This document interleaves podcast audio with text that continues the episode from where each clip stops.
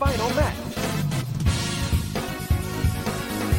Argentina versus Brazil. Kickoff.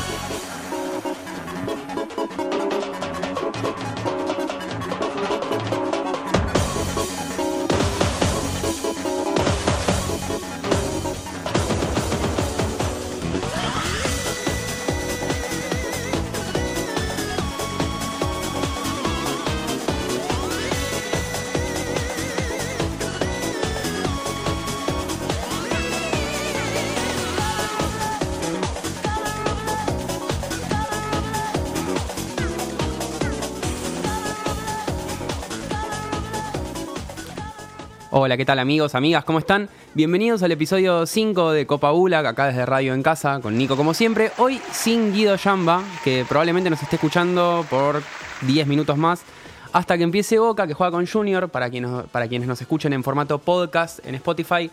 Esto lo estamos grabando mientras Boca se juega su suerte en la Copa Libertadores de América. En Barranquilla, Guido pegó faltazo porque está todo cagado y bueno, quiere ver el partido. Me acompaña, a mí que soy Santiago Salton, me presento recién ahora, el señor Lautaro Torres. Lauti, muchas gracias por esta presencia acá para reemplazar a Guido. Por favor, muchas gracias a ustedes por la invitación. Por favor, es un placer. Lauti que ya estuvo en un podcast del amigo Guido, que es eh, Niños Indio alguna vez. Hoy se nos suma a nosotros. Y en un ratito ya, ya va a estar eh, entrando a los estudios nuestro invitado de hoy, un invitado genial. La verdad, venimos pegando muy buenos invitados en este programa. Estuvo Matías Varela, estuvo Bollino, Mati- otro Matías. Otro Matías vino Mati Baldo, vino Fernando Signorini. eh, Y vino, ahora se suma otra gallina. ahora se suma otra gallina y no, me estoy comiendo, Tres perdón, gallinas. me estoy comiendo un invitado, soy un, un mamarracho. Eh, vino Seba Varela del Río, nos habló de enganche. Compañero ahora- Andrés de. Compañero Andrés. El suplemento es- enganche. Bueno, acaba de spoiler, meter un spoiler alert, Lauti Torres. En un ratito va a estar con nosotros el señor Andrés Burgo. Ay, perdón, qué mal que No, empecé. por favor, Lautaro, perfecto. Ya lo había perfecto. con que había otro gallina en Es verdad, es verdad, es verdad. Andrés escribió Soy de River. No, Ser de River en las buenas y en las malas. Uno de los varios libros que escribió. Y tenemos un par de temas para conversar en este primer bloquecito de Copa Gulag. Primero, lo primero que me aparece acá en la grilla es las semifinales de la Champions League que se terminaron de cerrar hace un ratito. Hay dos finalistas ya, que son el Liverpool, que acaba de perder 4 a 2 con la Roma, y el Real Madrid. Y hay algo que surge, ¿no? De- del, tanto de los semifinalistas como del finalista, de los finalistas, que es que no hay jugadores argentinos. No, no es habitual que no haya ni un argentino entre los dos equipos, casi siempre de elite, que se disputan la, la Champions League en su final, ¿no? Es- Eso ¿qué- dice mucho, dice no- nada. Eso, ¿Qué esa es la pregunta. ¿Qué ¿Nos, dice- ¿Nos deja algo? ¿Te dice algo? ¿No nos dice nada? ¿Es una casualidad? Estaba Facio en la Roma, acaba de quedar afuera. No hay argentinos. Y tal vez sea que los jugadores de elite argentinos quedan pocos y encima acá no los, no los valoramos lo suficiente y los que no les da el cuero terminan en equipos que no, no pasan los cuartos de la Europa League. No sé, la verdad que deberíamos ver los números, un Big Data y ver cuántos jugadores argentinos para no estar siendo muy panelista de intratables, ¿no? Claro, igual a vos te gusta un poco el, el Un perfil. Con Inmor- El humor para parte para quien no siga a Lautaro Torres en Instagram, hace una sección muy parecida a Intratables. Eh, y otra, otra, digamos, otra, otra duda que aparece es hasta qué punto beneficia a la selección este descanso, digamos, para, para sus jugadores. Llega Messi descansado con la liga cerrada, llegan algunos lesionados, pero llega el plantel en general descansado al 20 de mayo, que creo que es cuando se van a estar juntando en, en Ezeiza. Lo que es seguro es que no van a tener la excusa justamente de llegar cansados, con partidos encima, como le pasó a Di María el Mundial pasado. Así que eso sí o sí es positivo. Van a estar concentrados absolutamente en la selección. Ojalá que sea para bien y que no sean concentrados y que agarren nervios y no motivación. Pero veremos, no queda otra que esperar a los pocos días que faltan, menos de 50, ya estamos en la cuenta. Estamos a nada, estamos a 43 días del Mundial. Venimos haciendo esta, digamos, este, este countdown desde que empezamos este podcast. Faltan 43 días para el Mundial y menos de 20 días para que se definan los 23 convocados argentinos al Mundial. Y San Paoli sigue dando vueltas por Europa. Yo, Qué buen trabajo. Qué buen laburo ser, sí, qué buen laburo en ese aspecto es hermoso. Yo soy un defensor de la gestión de San Paoli, a mí me gustaba antes de que empezara su laburo como técnico de la selección y digamos, me sigue pareciendo un muy buen entrenador. O- es que creo que es la quinta vez que viaja a Europa desde que es técnico de la selección. Se juntó con Rodrigo Bataglia, por ejemplo, en Lisboa, además de Acuña y Salvio. Fue a París de vuelta a juntarse con los Chelsea Di María, fue a Turín, se juntó con Higuaín y Dybala, fue a Milán a juntarse con Icardi Viglia, fue a Roma a hablar con Facio y, fue a- va a ir a Madrid a ver el clásico eh, entre el Barcelona y el Real Madrid. ¿Tiene sentido que San Paoli a 20 días de largar la, de, presentar la lista se junte con Rodrigo Bataglia? ¿Rodrigo Bataglia tiene alguna chance de ir al Mundial si Viglia no llega? ¿O está dando vuelta? Estamos a nada del Mundial. Da la sensación, y esto lo, lo comentaba Matías Baldo hace más de un mes, que si, te, si había una crítica a la gestión de San Paoli era esa, como la falta de definiciones a la hora de, digamos, casarse un poquito con, con los nombres y terminar de cerrar lo que es la lista con alguna antelación.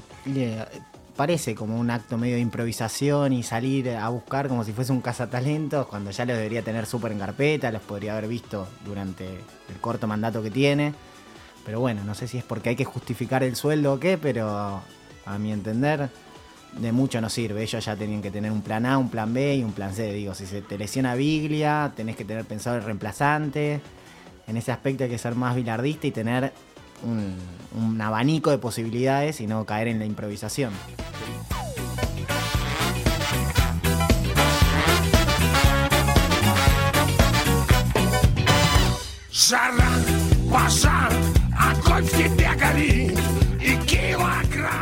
acá Lautaro Torres. Y ya está sentado con nosotros nuestro invitado de hoy, que Lautaro se ocupó de spoilear en el primer bloque. Perdón. El señor Andrés Burgo. Muchas gracias por venir, Andrés. Bueno, muchas gracias. No hay que decir ni buenos días, ni buenas tardes, ni buenas noches, porque esto puede ser a cualquier hora. En cualquier momento. Claro. Exactamente. Pueden escucharlo en cualquier momento. Igual yo ahora voy a abrir en una pestaña de la computadora el streaming para ver a Boca, porque quiero ver cómo. cómo bueno, los... hay tres partidos buenos hasta ahora. ¿eh? Hay un partido bueno hasta ahora que es Boca con Junior de Barranquilla. Mm. No, no, la final de la B es muy buena y Atlético Tucumán Peñarol es, es espect- es espectacular ese partido. La cancha con 200.000 espectadores. La cancha sí, exactamente. Explotando. No, pero aparte, un dato bueno que no viene al caso, pero Peñarol, pero por de- de- todo viene al caso. del 2002 para acá, Peñarol, salvo en el 2011, quedó eliminado siempre en primera ronda. O sea, se juega mucho. Andrés Burgo sabe muchos datos, para quien lo, lo conoce un poco. Es o no participó, Sabe o datos. fase de grupos o primera ronda. O sea, de hecho está jugando con juego con suplentes el otro día, se juega mucho Peñarol. Peñarol el segundo equipo más grande de América, después de River. Eh, Es ganó cinco Copas Libertadores. Ganó cinco Copas Ganó Libertadores. cinco, igual. Y, y es un equipo, y es el que más participaciones tiene, creo, después de River. Creo que River lo pasó. ahora. Lo pasó en la Sí, última copa, ahí, exactamente, sí, sí, sí. claro. Bueno, Pero bueno, hago una, mini, una mínima introducción a Andrés, eh, es periodista especializado en deportes, escribió varios libros, eh, tenemos un par acá, escribió el último El Partido sobre Argentina-Inglaterra 1986, escribió Diego Dice, las mejores mil frases de la carrera del 10 con Marcelo Bandman, escribió Ser de River, escribió El último Maradona con Alejandro Wall, muy bueno ese libro también. Y bueno, y ahí quedamos. A, escribe en El País, escribe en Enganche en Página 2, en La Gaceta, laburó en muchos otros medios. Teis Sports, Radio Ciudad, en Era por Abajo los viernes a la Sí. noche. Eh, gracias de vuelta por venir y ya podemos ponernos a charlar. Lautaro, ¿querés hacer alguna pregunta vos? Sos nuestro segundo, digamos, invitado, sos parte de la mesa. No, yo soy el tercero, en todo caso. Primero vos, segundo vos sos parte de la mesa hoy. No, no, no, no. Yo vengo a tocar la campanita. Tenemos una Bueno. campanita divina en Radio en Casa. Bueno, le meto yo entonces. Vos arrancás el libro, mucha gente lo leyó y, digamos, lo, lo leí el año pasado, la verdad, y hoy lo saqué, digamos, arreglamos la entrevista para repasar un poco, Sí. ¿viste? tener más frescos algunos de los datos. Y lo leí un rato en un bar, un rato me hice un poco el boludo en el laburo, también leí un poco ahí. Y vari- me pasó que varias personas me Mm. dijeron, ah, ese libro muy bueno, loco. Muchos tipos Mirá. de cierta edad en general, entre 20, 40 años, che, qué bueno ese libro, ese es excelente. ¿Te das cuenta como de que trascendiste un poquito o bastante, eh, digamos, la- el alcance general que, tiene, que tienen los libros en, en Argentina, en Buenos Aires? No, no fue, o sea, digo, no, no, no, este libro no fue un no, no fue un bestseller, tuvo tres ediciones, digo, le fue, no, no, no estoy diciendo falso, falso humilde, eh, le fue bien, eh, en ventas, claro que le fue bien, no fue un bestseller, o sea, no fue, este, vendí mucho, vendí, vendí tres veces más con otro libro, yo, el de Ser de River, por ejemplo. ¿En serio? Tres veces más. Pero, pero sí sé que, mm, que yo estoy conforme con este libro, claramente. Claro, sí, sí, claramente. Eh, y, y entiendo que no es este mm, que no es un libro de fútbol nada más. Eh, eso para mí es como clave mm, para este no para diferenciarlo del resto del- del- del- de los libros de fútbol, pero me da la impresión que el deporte no- por el deporte en sí, ¿qué importa? Nada. Importa mucho más por lo que va alrededor. Y, y este partido lo tuvo todo, así que creo que era un buen este, e- era un buen foco para, para hablar de todo lo que está alrededor del fútbol. En algún punto se sube a lo que pasa con ese partido también, ¿no? El libro, como decís, no es solo de fútbol el libro, porque este- el partido trascendió bastante a lo No, que, si lo hubiese se convirtió en una especie de... Digo, si hubiese sido Argentina-Haití, Claro. ¿Qué, qué historia había ahí? ¿Entendés? O sea, fueron los dos goles en el momento justo, con el rival justo, con las circunstancias lamentables que pasaron que nunca van a volver a pasar, digamos, porque en cierta forma este partido es mitológico a costa de una guerra, a costa de un montón de pibes muertos. Hay un partido. Si no hubiese estado la guerra de por medio, No, uno más del montón. nada. un Francia partido- 98. Un partido más. Me claro. permito, o sea, no hubiera sido lo que es, igual hubiera sido un partido con dos de los goles más importantes de la historia de los mundiales, convertidos por el jugador Mm. o uno de los jugadores más importantes de la historia del fútbol. Sí, Eso pero no lo deja sí, de tener. No, sí, pero el, el significado para digo, Ma- Maradona se convierte en un semidios ese día y es porque es Inglaterra el rival. Si hubiese sido Colombia, Messi le hizo ese gol al Getafe. Y no ha pasado nada. No, bueno, digo, eh, eh, eh, en sí después podemos discutir quién es mejor jugador o no, pero simbólicamente es mucho más fuerte Maradona que Messi. ¿Y hay algún partido comparable en otros mundiales que se pueda decir, bueno, que tenga semejante importancia del Eh, plano no solo futbolístico, ¿no? Y pasa que nosotros los miramos mucho con ojos argentinos. Claro, por eso digo, tal vez de afuera hay un. En México se le, se le conoce como el partido del siglo a una semifinal del Mundial 70 que fue Alemania Federal-Italia. Ese es con- salió 4-3. Ese es conocido como el partido del siglo. Eh, en Colombia te van a decir que el partido del siglo es el 5-0 de 5 a 0. Colombia contra Argentina. Eh, en Chile te van a decir que es algunas dos finales. Pero desde la connotación política que tiene este partido no, No, hay algo lo que comparable. seguro, lo que seguro no fue, eh, no, no hay un eh, algo parecido, algo similar, es la consagración de un jugador en un partido. Eso no lo hay. Lo dice Menotti en el libro.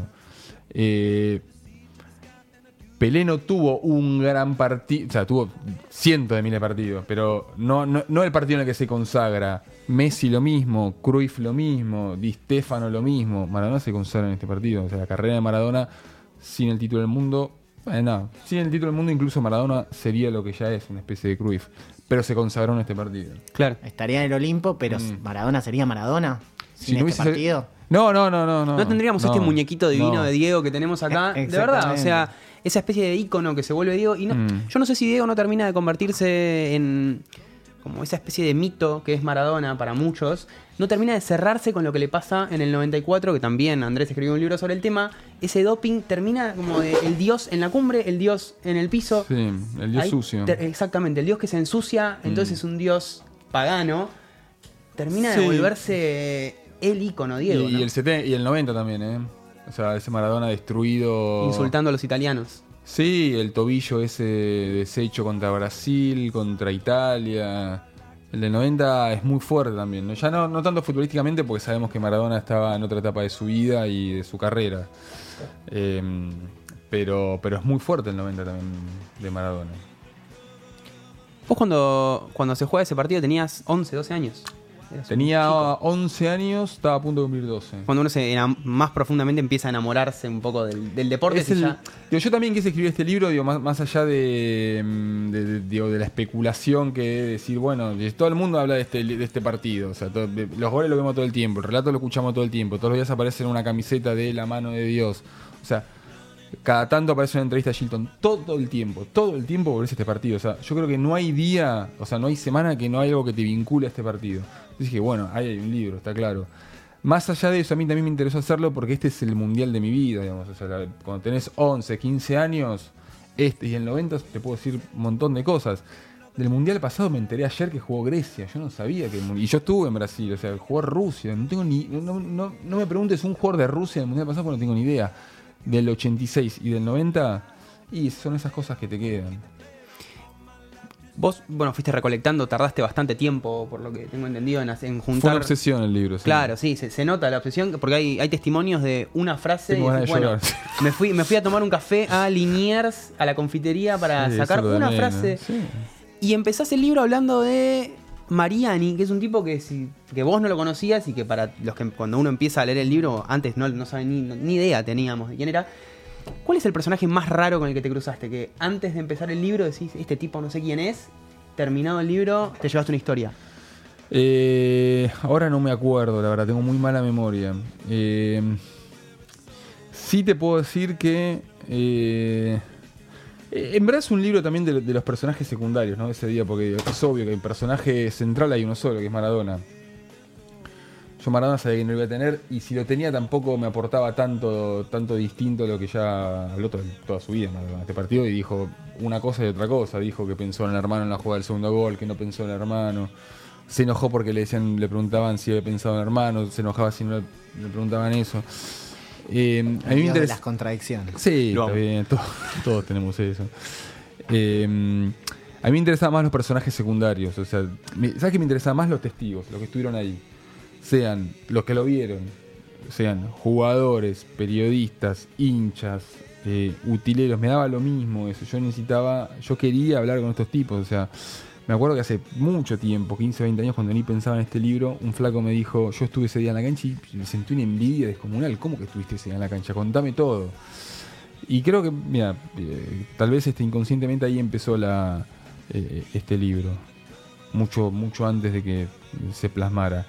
Eh, así que. Y, y después nada, después terminé yendo por incluso por flacos que no estuvieron en la cancha, pero que sí eran funcionales a la historia. Por ejemplo, los, los futbolistas que fueron combatientes en Malvinas. Eh, eh, esos fueron fuertes. Y yo quería hablar con ellos. eh. Para mí era como una parte básica esa. Eh, porque en cierta forma Maradona, que se entienda lo que decir, se nutrió de, de esa desgracia en la historia argentina, en esa tragedia para la cantidad de pibes que fueron allá, para que este partido fuera mítico, ¿no?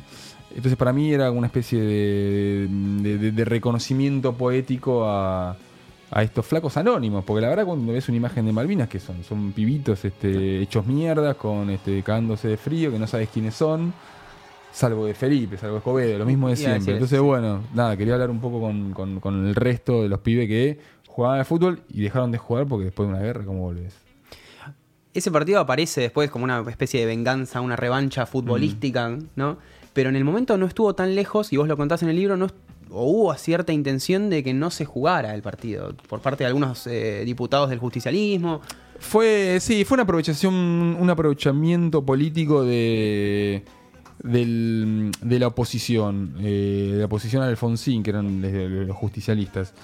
Digo, pasó lo inverso que había pasado dos años antes. En el 84 Independiente tenía que jugar contra Liverpool. Contra el Liverpool, mira, justamente el Liverpool. eh, que era el primer partido oficial entre argentinos e ingleses después de las Malvinas. Nada, había pasado un año y medio. En verdad, ya eh, seis meses atrás habían jugado un amistoso Boca contra el Aston Villa. Fue un amistoso que se jugó el día después de que Boca perdiera 9 a 1 contra Barcelona. Eh, y en ese momento Alfonsín, el radicalismo, el secretario de Deportes, eh, no querían que, que se jugara ese partido. O sea, de hecho tuvieron que ir los jugadores independientes a pedirle déjenos jugar. O sea, cuenta, ¿no? Burruchaga lo cuenta. Sí, Era una final del mundo. Eh, un año y medio después pasó al revés. Los radicales en el poder dijeron, no, este partido se tiene que jugar. L- la oposición dijo, no, no, no hay que jugar, hay que retirar el equipo. Eh, y después hubo algunas, este, algunas este, negociaciones diplomáticas entre los embajadores en, en- México para, este, bueno, aligerar un poco las cosas, ¿no? Que, que no se fuese todo tan al diablo. Con respecto a todo este trabajo de campo que hiciste, de las entrevistas que contaba Santi, ¿considerás que la ficción superó la realidad? Todo esto del libro hay mucho de cábala de Bilardo, ya de por sí Bilardo es un personaje, ¿no? Eh, llenos de toque, por decirlo de alguna manera. Digo, Sí, es un partido ¿se de superó? ficción. Claro, ya Mirá, yo eh, se recuerdo esa línea. Sí, sí, claramente. Recuerdo que eh, la revista Goles, Goles era una competidora del gráfico, en el 82 sacó un cuento, yo entendía mucho, viste, la diferencia entre el cuento y no, pero tenía como ilustraciones.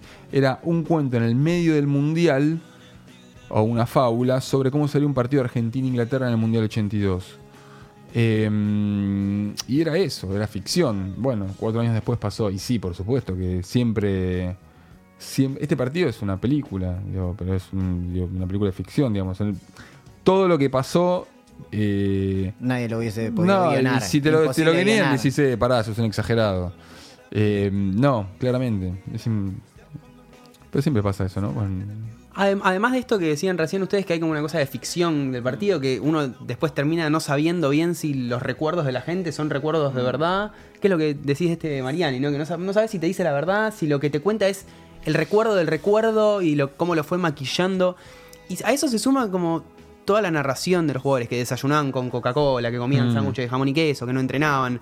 Todo el tema de las camisetas, que después te voy a pedir que, que lo cuentes también un poco de esa Mm. famosa camiseta Sí. Hay como un espíritu artesanal, una cosa amateur que no supimos a partir de ahí, que no, no terminamos de saber soltar, como un enamoramiento de esa cosa del amateurismo y fuimos campeones desde lo amateur con la camiseta recién comprada y ahora estos tipos, claro, en hoteles cinco estrellas. Se generó como una especie de... La nostalgia siempre garpa, o sea, sí- sí- siempre, mm, siempre garpa volver un poco para atrás, ¿no? Es peligroso lo que pasa. Eh, no es que Argentina este, salió campeona porque los jugadores no tenían camiseta el día previo al partido, ni es que ahora Argentina no sale campeona porque tienen camiseta desde, que nacieron. Todo era así en esa época. Esto era un poco más porque era una. Bilardo estaba loco, digamos. O sea, decía cosas, este. Estaba loco y era un genio al mismo tiempo. Hacía cosas muy raras. Pero no es que Argentina, para ser campeón, tenía que hacer esas cosas. Eh, Aunque casi que llegaba a pensar eso, Bilardo, ¿no? En algún momento. Bilardo hoy sí es posible. En el 90 Sí, sí, sí, empezó sí. a pensar que lo de los pantaloncitos es fantástico. Que alguien, si insólito. alguien no la sabe, si, si quieres hacerla resumida, la historia de los pantalones en Italia Es 90. así, eh, Argentina juega en el 86 con Lecoq, sa- sale campeón del mundo. Claro, Lecoq no tenía las tres tiras en, en los pantalones. Y mm, entonces Argentina debuta contra Camerún con pantalones blancos. Sí, y las tres tiras. ¿No son negros con las tres tiras? No, no, no, no, con pantalones ¿Blancos? blancos. Perdemos 1 a 0 y al partido siguiente Bilardo lo que hace es le saca las tres tiras a los pantalones negros que eran contra la Unión Soviética. Eh, claro, no se da, ¿quién se va a dar cuenta? Nadie buscó ese detalle. Se le armó un bardo descomunal el flaco de, de Adidas que estaba allá. Ah, tenés razón. Fue con, pan- mirá, con pantalón negro. Eh, y a partir de ahí, entonces Argentina empezó a jugar el resto del mundial con pantalones negros sin las tres tiras y, y sí mantuvo las tres tiras en el pantalón Claro, blanco. Exactamente. Eh, algo insólito, verdad que era este Bilardo contra el imperio de Adidas. Las Pero bueno, costumbres, ganó. de- las costumbres del doctor. Una de las tantas estas, costumbres. estas son las cosas que sabemos, digamos. O sea, ¿sabes la cantidad que debe haber que no sabemos? Casi todas, ¿eh? O sea. Bueno, supuestamente fue eh, la, la camiseta contra Inglaterra, la compran eh, en un local de ropa deportiva. Ahí es raro, porque hablas con tres tipos y te cuentan cuatro versiones distintas. Claro. Una de esas versiones es que la compran en un local de ropa deportiva del Distrito Federal el día previo al partido. Después Helada, que tenía una casa de deporte, dice, no, las mandé a traer yo. Nunca sabes. Se la da el tercer arquero de El tercer selección. arquero. Pero lo cierto es que gente de la AFA me contó que para el Mundial siguiente Bilardo hizo viajar a alguien a México para comprar camisetas en ese lugar que era eh, inútil porque Argentina ya usaba Adidas, no podía usar camisetas Lecoq. Pero bueno, Bilardo hacía esas cosas.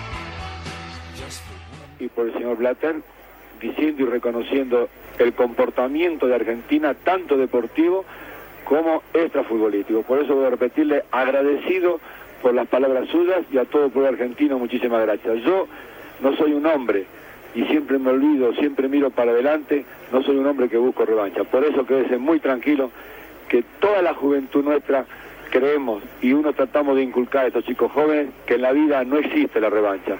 Hay que mirar siempre para adelante para que nuestro país pueda surgir pueda seguir adelante como todos decimos. Sin duda que es así, Bilardo. Yo estoy convencido de que ustedes han dado un ejemplo a nuestro país en este sentido. Y también nos han dado alegrías, que es lo que necesitamos. Se dice que somos demasiado melancólicos y que en circunstancias como estas, donde todavía tenemos que superar muchos problemas, es necesario un poco de alegría. Y esta alegría la brindan ustedes al pueblo argentino y la brindan a todos los argentinos. Es una de esas cosas que se sienten sin ninguna distinción de ideologías, ni de partidos políticos, ni de ningún otro tipo de división. De modo que aquí están, como usted se imagina, todos los argentinos, en las calles de Buenos Aires, en las calles de las distintas ciudades y en los pueblos también. Yo estoy pensando, por ejemplo, en lo que estará pasando en ranchos ahora con este muchacho Brown que realmente eh, nos ha dado tantas satisfacciones. Y pienso también y le pido que por favor le envíe usted un abrazo de mi parte a Pasarela, que si bien es cierto que ha sido sustituido, eh, muy bien sustituido, eh, es un hombre extraordinario y un futbolista también extraordinario y todos acá los argentinos estamos esperando que se recupere rápidamente. Tercer bloque del Copa Gulac de hoy. De hoy. Recién decía Andrés, no, no hay hoy, no hay presente acá. Esto es un podcast. este, estamos cuando usted quiera, cuando, en, en el subte, en el Está medio sorprendido Andrés igual, está tirando el DNI arriba de la mesa. Andrés y- está tratando de ver cómo va la final del ascenso, me Claro. parece. Está, está preocupado por cómo viene Platense Estudiantes de Buenos Aires, que no arrancó todavía. No, todavía no. Recién escuchábamos un audio, una conversación que se da después de. minutos después de que Argentina saliera campeona del mundo. En la que conversaban Bilardo y el por entonces presidente Raúl Alfonsín. Y Bilardo le decía: Yo no soy un hombre rencoroso, yo no soy un hombre que. nada, tengo memoria corta, está todo bien, como hay que ir para, todos juntos para adelante. ¿Qué va Hay un reproche. ¿Qué- qué va a decir hay un reproche de- cuando le dice yo no. Sin que nadie se lo pregunte, Bilardo dice: Yo no soy un hombre Sí, que, que re- claro. que tenga memoria, o sea, yo me olvido, está todo bien. Sí, claro, si sabía que dos meses antes. este, Pase de facturas. Sí, claro. Dos meses antes el. El tema es así. Bilardo le decía todo el tiempo al secretario de Deportes, O'Reilly, che, ¿cuándo lo vas a echar a este? ¿Cuándo lo vas a echar a Bilardo? ¿Cuándo vas a echar a Bilardo? Pasa que Alfonsín era hincha de Independiente. En esa época había una mm, disputa muy fuerte entre Independiente y Estudiantes. De hecho, no lo puse en el libro porque no, se me iba, se me escapaba. Pero al principio había mala onda. Al, principio, cuando hace la primera convocatoria de Bilardo, la mayoría de los jugadores eran de Independiente Estudiantes, eran los campeones de la época. O sea, el, Bilardo asume en enero del 2000 o marzo del, 2000, del 83. Eh, y, y los campeones eran de ese año fueron Independiente y, Estudiantes del Nacional. Eh, y había mala onda entre ellos. Y mm, eh, esto lo cuenta O'Reilly que Alfonsín este, le decía, eh, porque este mm, es del estudiante que le tiraba tierra este, en los ojos a Berná, otros delanteros de Independiente del- de, de la década del 60. Eh, así que no lo quería, no lo quería y, y bueno, este, eh, la verdad es que O'Reilly ahí como que el- estaba entre dos este en- entre dos espadas, entre el sentido común de no te vas a meter para echar un técnico de la selección y entre tu jefe que te decía echalo, echalo, echalo, tu jefe era el presidente Claro, del país. qué jefe, ¿no? Eh, y, y entonces arma una especie de mm, una especie de complot, se, se hace mm, entrevistar por un diario afín al gobierno, que era Tiempo Argentino, dice no me gusta la selección, este, no va ni, tras para, ni para adelante ni para atrás. Y la verdad es que después el, el bilardismo exageró esa cuestión de que Bilardo estaba solo. No estaba tan solo, tenía un- periodistas muy grosos a favor de Bilardo, muy grosos. Víctor Hugo, Niembro, Paenza. Víctor Hugo, Niembro, Paenza, Macaya Márquez, Muñoz. eh, eran muy grosos esos, digamos. Es cierto. El gráfico estaba ni que sí ni que no. Y después de Clarín que te mataba todo el tiempo. Y Clarín era muy fuerte en esa época. Pero había muchos que estaban con Bilardo. ¿Por qué? Porque estaban en contra de Menotti y no se bancaban más a Menotti. Y esa parte del periodismo lo sostuvo. O sea, no es que Bilardo se sostuvo solo. Y mm, 15 días después de este primer intento, este, eh, entrevista, este, fracasa, eh, entrevista fabricada, Argentina pierde un amistoso contra Noruega, ya en la gira previa que lo termina llevando a México. Y ahí este O'Reilly llama a, mm, a, a Grondona que estaba en Suiza en una reunión de la FIFA y dice, ¿qué hacemos? Y le dice, dedicate al rugby, hermano. Eh, Bueno, le dice dedicate al rugby porque era mi chingo O'Reilly, ¿no? Justamente técnico de los Pumas. Después fue técnico de los Pumas, Sí, claro. pero ya había jugado en los Pumas, era un grosso del, del rugby. Eh, así que Bilardo sabía esto. Mirá si Bilardo no va a saber. Así que cuando siempre tuvo rencor contra Alfonsín, y aparte te lo dice todo el tiempo, o sea, le dice, hola Bilardo, ¿qué tal? Me, me querían echar, me querían echar. o sea. Maradona en, en su último libro, en Mi Mundial, Mi Sí. Verdad, que está muy, a mí me gustó mucho el, Sí, el último sí, libro de sí, Diego. sí, tiene mucho mérito Arcucci, eh, porque debe mucho ser difícil de- hacer ese libro. Y está bien lograda la voz de Diego, además. Sí. Dice, repite dos cosas varias veces. Una, Mm. que Bilardo mordía en los amistosos de previos al Mundial, por ejemplo, el de los, los amistosos en Colombia. Maradona dice eso, dice, yo estoy seguro de que, de que, de que él mordía porque si no, no se entendían esos amistosos. Y otra cosa que dice es que eh, Bilardo no se la jugó por él, como, o sea, que no se la jugó por Maradona en el 2011 o 2010, 2000, como él sí se la jugó en Sí, el tiene 85. razón. ¿Cuánto, ¿Cuánto influyó que Maradona, cuánto, cuánto aportó Maradona a la continuidad de Bilardo? Bueno, ahí, eh, eh, en ese momento, lo llaman, cuando llaman a, a Mara- a, mm, cuando hacen el primer intento, el vilarismo llama el golpe de Estado, que eh, hacen esta entrevista, eh, O'Reilly u Otero, no me acuerdo cuál, lo llama Maradona, lo llaman a Maradona a Italia y Maradona dice, yo estoy con Bilardo, olvídense, y, y- y el que después se fabrica una entrevista es eh, Maradona para decir en Radio Mitre, si lo tocan a Bilardo nos vamos todos. Sí, es cierto lo que dice Maradona. No, sin duda. En el sentido de cómo no vas a defender un tipo que te fue a buscar, te dijo, vos vas a ser el capitán, le Mm. sacó la cinta pasarela. Digo, también es cierto eso, digamos. O sea, Maradona se la juega por Bilardo porque Bilardo se lo había jugado por Maradona. Claro. Eh, mm, y se recontra había jugado también Bilardo, ¿eh? en una época. Yo creo que Menotti le tenía un poco de celos a Maradona. Eh, es una interpretación personal, no lo llaman el 78. Es cierto que es una lista en, en un mínimo porcentaje armada por los militares. Eso lo La dijo presencia Alonso. de Alonso, claro. No, lo dijo Alonso eso. Había muchos 10. Imagino que fue una, ausencia más lamentada con el paso de los años que en el momento. Pero después en el 82, por ejemplo, eh, Maradona tenía que pedir a Patricio Hernández dejar usar la 10. Porque los, eh, la selección iba a jugar con número alfabético. Maradona, Maradona no bajo, si no le tocaba la 12. O sea, viste, E- esa cuestión de no poner privilegios para algún tipo de jugadores. Después en el 86 había tres jugadores que eh, tenían número, que eligieran número. Que fueron Valdano con la 11, Pasarela con la 6 y Maradona con la 10. Entonces, Menotti como que ponía eh, su equipo por encima de, de Maradona. Bilardo llega y dice, no, mi equipo es Maradona más 10.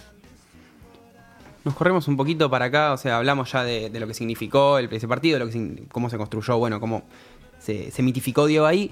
¿Qué balance haces de los, de los 32 años, un poquitito menos? Ahora el 22 se, se cumplen 32 del partido y el 22 de junio, ¿no? En un mes y monedas. ¿Qué balance haces de estos 32 años que pasaron entre ese mundial y ahora a nivel selección? Es ¿Cuánto mucho, es mucho tiempo. Eh, fue muy mala la selección del 86 al 90, fue malísima. Argentina eh, creo que ganó cinco partidos, siete partidos en 30 y pico. eh, Fue un, de- pero un desastre era. Y fue muy malo, fue un milagro lo del Mundial del 90, porque selección era malísima.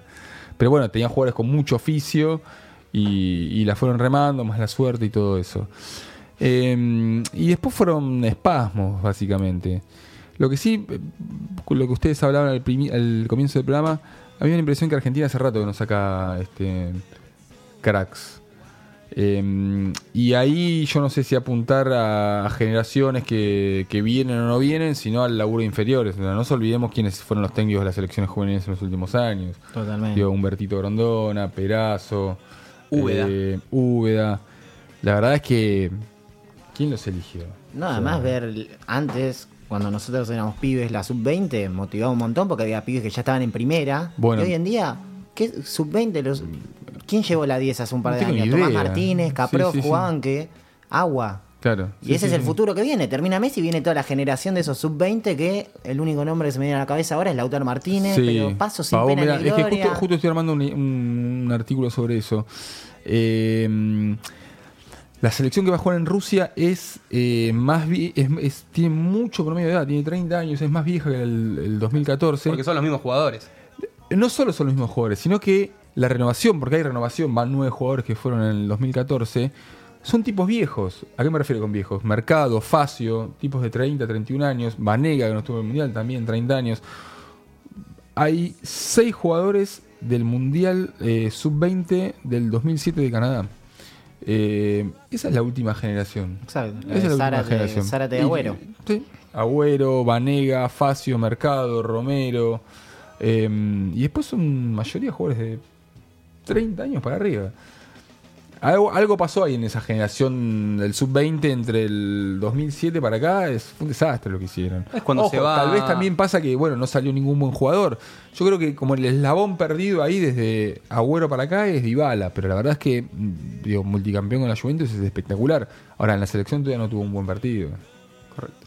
Pero hay un bache totalmente que, que es lo que decíamos, no hay jugadores en equipos grandes. Digo, de- No. después de Agüero, el, yo creo que. A Lautaro le falta muchísimo, Le falta eh. muchísimo. Perdón por tu nombre, pero No, no, es un jugador que. Esto es lo que iba a decir, hay mucho rebote, mucho argentino que va a Europa y vuelve Sí. porque algo está pasando. Una, Hoy hablé con Tocali el tema. Tocali era el técnico del sub-20. Claro, sí.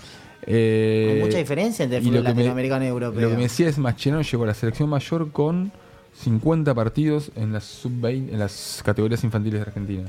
Eh, ¿Estos pibes cuánto tienen? Pavón tiene 4 partidos, Lautaro Martínez tiene 6 partidos. Este, Lo Chelso, hay que hacerse un lugar en el PSG eh, con 22 años. ¿Cuántos partidos juega en la selección juvenil? Creo que ninguno, dos o tres. Le va a costar, le va a costar. Se- mucha se, se hicieron muy mal las cosas, se hicieron muy mal las Mucha cosas. Esperemos que ahora ahí está, qué sé yo, Placente y mm, Aymar. y Aymar, que son flacos que laburaron con, con Peckerman, con Tocali, y se supone que bueno, que hay una esperanza ahí, qué sé yo. Porque eso se trabaja, digo, al fin y al cabo. Porque el talento va a estar. El diamante lo tenés que pulir. El Sí. tema es que considero que está todo librado a la improvisación y al diamante que se va a embrutar. Na- na- nadie pide un Messi, solo. está claro, ¿no? No, y Messi es Messi porque lo pulieron en el Barcelona. Que- porque menos si se que quedaba acá en. River, andás Sí. a ver qué pasaba. Tal vez no estamos hablando del Messi que es hoy. Tenés que ganar, Messi, hay que ganar, hay que ganar el domingo la, en la novena. Hay que ganar Ah. y queda como tantos otros que quedaron en el olvido. ¿Qué balance haces del ciclo de San Paolo y del año y moneditas que lleva en el cargo? Eh, fue. No es de tu paladar, San Sí, Paolo. sí, me gusta, ¿Sí? eh, me gusta. me- pero me gusta más San Paoli que lo que vi hasta ahora. Eh, parece que ha- hay una foto que no me puedo olvidar, que es Argentina terminó jugándose su clasificación en la cancha Boca contra Perú con Rigoni, Benedetto, Papu Gómez como delanteros. Decís, ¿qué pasó acá? Más Messi, ¿no? O sea, era fea esa foto. Parece que hizo demasiado volantazo. Eh, ojo, yo creo que la cuestión esta también de eh, que se vayan todos, basta estos perdedores. Pero estos son los mejores. Claro, o sea, también. podés cambiar todo lo que vos quieras, pero estos son los mejores. ¿eh? O sea, Biglia no te llena, ok, decime uno mejor. Vanega no te llena, tenés razón, dame uno mejor. Mascherano está viejo, tenés razón, dame uno mejor. No hay, Es un tipo que está en la elite mundial hace ¿cuántos Hmm. años? ¿Dos Sí, mundiales? elite en- ¿Ocho años? Sí, están, son segundo orden europeo ya, Y digamos, bueno, ¿no? en Sevilla sí, pero Sí. digo, Messi, Agüero, No hay mejor que Higuaín, Dybala juegan en equipos que hace años que están, Sí. no solo juegan, sino que son titulares y la rompen, que no es poca cosa, pero no nos conformamos, como no. No. nos conformamos con finales y no ganarlas. Eh, Agüero dijo en el 2010, eh, nos van a extrañar cuando no estemos, creo que tiene razón. Eh, No, mucho después lo dijo. 2015, por ahí. Después de las. 2016 me parece. dos- ¿eh? 2000, claro, Después de la segunda 2015, final. 2016, o después de la segunda Sí. final perdida, claro. Sí, sí, que dije, 2006. 2010. Ah, no, no, fue 2016. Todavía. Sí. Em, Tapa golea así, oscura. Tapa ese oscura.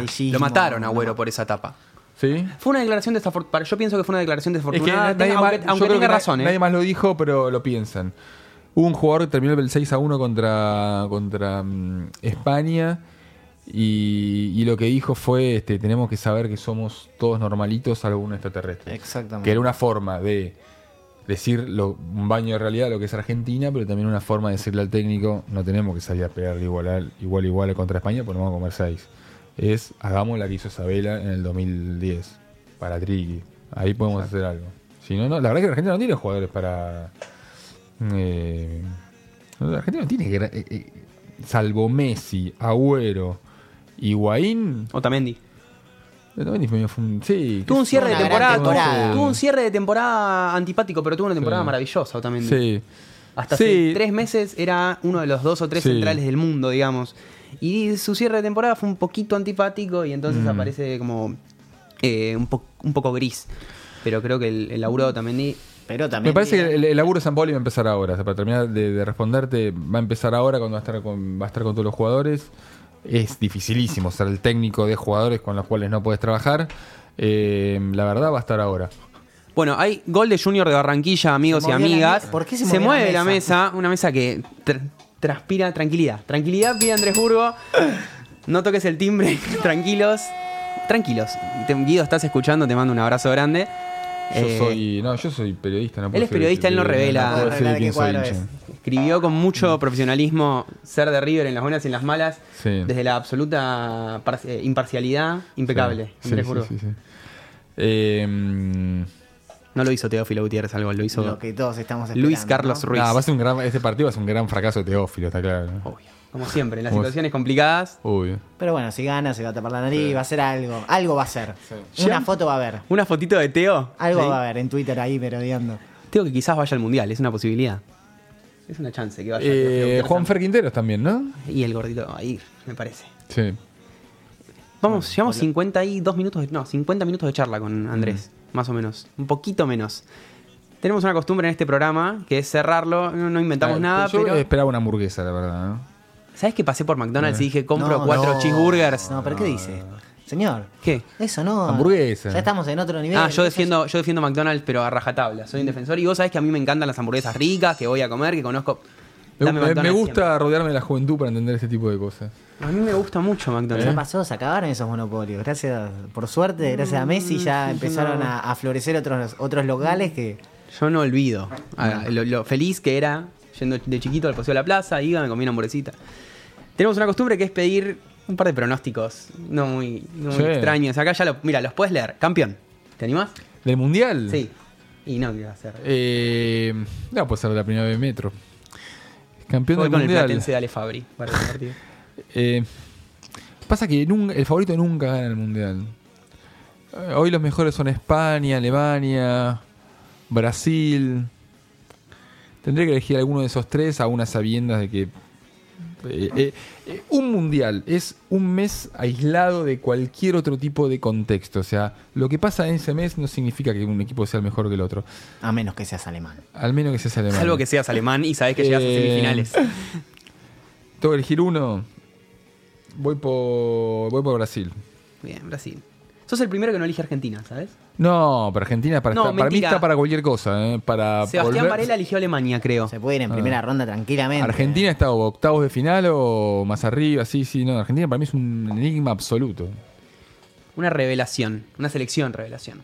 Eso es tirar una moneda al aire, ¿no? No, no es tirar una moneda. De- al aire. desde el sentimiento Perú. Perú. Lo que todos queremos, ¿no? Perú. Una decepción.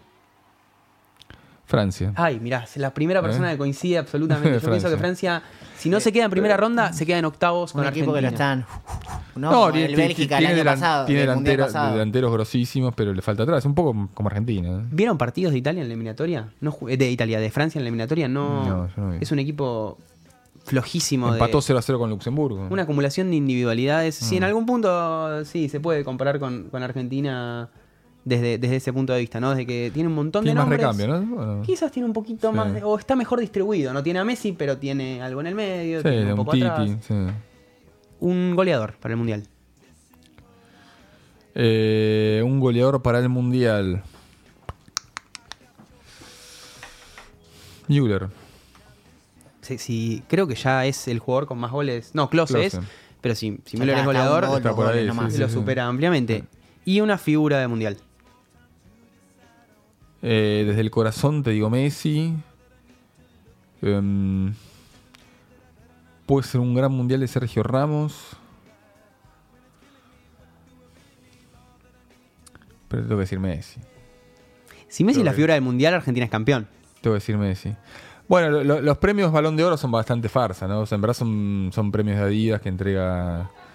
Viste que en el 2002 él lo ganó Khan, que se mandó la cagada, pero era Adidas. Porque lo eligieron en el entretiempo, en el Pero es 2002. Adidas, es un premio Adidas. En el 2006 lo ganó Zidane. A pesar del Y cabezazo. fue la figura del mundial.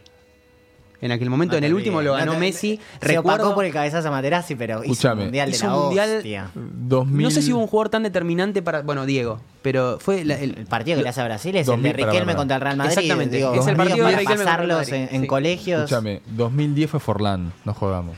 Bien ganado. Jugar a Díaz. Por favor. 2014 fue Messi, por favor. No, pará. Bien Messi, ganado. eh, ¿No estás de acuerdo con que Messi fue el mejor jugador del mundial? No. Yo no. ¿Quién fue? Tony Cross. Tony Cross. Toni Kroos que fue el en mejor una jugador final del del mundo dio un cabezazo atrás que Higuaín no lo aprovechó, pero Mm. yo lo amo Fue el Tony Kroos, ¿eh? Fue el mejor No, jugador del no fue, mundial. Messi no fue. ¿No fue el mejor jugador del mundial? Y Messi sabe que no fue. Y por eso recibió ese premio con una cara de ojete que no se, que se le caía. acaba, de- acaba de perder, señor, acaba de perder el mundial, pero Tony Cross, y no fue Tony Cross.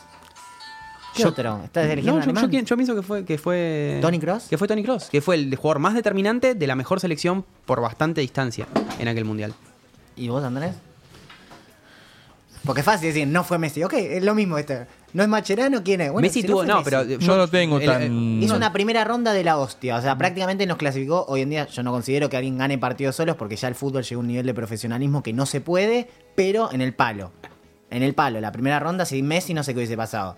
Después contra Suiza, contra Suiza pila 3, se la de Di María, tomé de hacerlo y lo podría haber hecho Messi y no lo hizo porque porque si lo agarraba lo iban a matar. supongo. Y el penal, Y- pateado bien con Holanda, y un mano a mano. penal de la se- pateó el primer penal de la serie con Holanda. No estamos en semifinales hace cuántos años. y- lo metió. Y, una, y un mano y a mano. y el partido de Holanda fue un partido de ajedrez, no pasó nada con Holanda, nada, no, no, No, pasó nada. Y con Alemania fue el único que fue al frente, con Enzo Pérez, los únicos que encaraban para adelante. Está bien, no, pero. una defensa, pero pará, una lo- defensa lo que quiero- encendida de Lautaro Torres. No, no, que- Lo que me quiero pone mal, decir. te juro que me no, pone bueno, mal. pero lo que quiero decir es que. Es Sigo un, esperando ese nombre. Es un premio comercial. Ah, eso de ya, eso sin duda. Entonces este, fue elegido básicamente porque mm, respondía a los intereses de la empresa que da ese, pre- ese premio. Totalmente, pero. Y este año.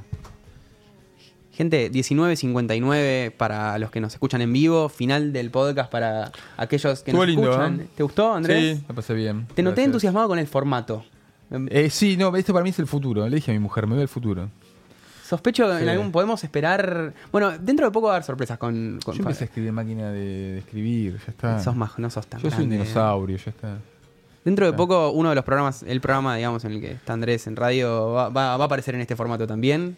Eh, Podemos ir anticipando, Ojalá. ir anticipando eso, sí, señor. Y bueno, nada, nos vamos, nos vamos yendo. Solamente queda agradecerle a Andrés por visitarnos, Bueno, gracias. a Lautaro Torres por hacernos la gamba, por, su- por suplantar a Ido Yamba, que en este momento debe estar comiéndose los dedos. Saludos a los mil y pico de seguidores. en Twitter. 1759 tenemos en este momento en Twitter. Ojalá Eh, haya muchos defensores de Messi como yo en, en Sí, esos sí, mil, mil y seguro. pico. En las redes, en las redes ahora está más de moda defender a- al enano.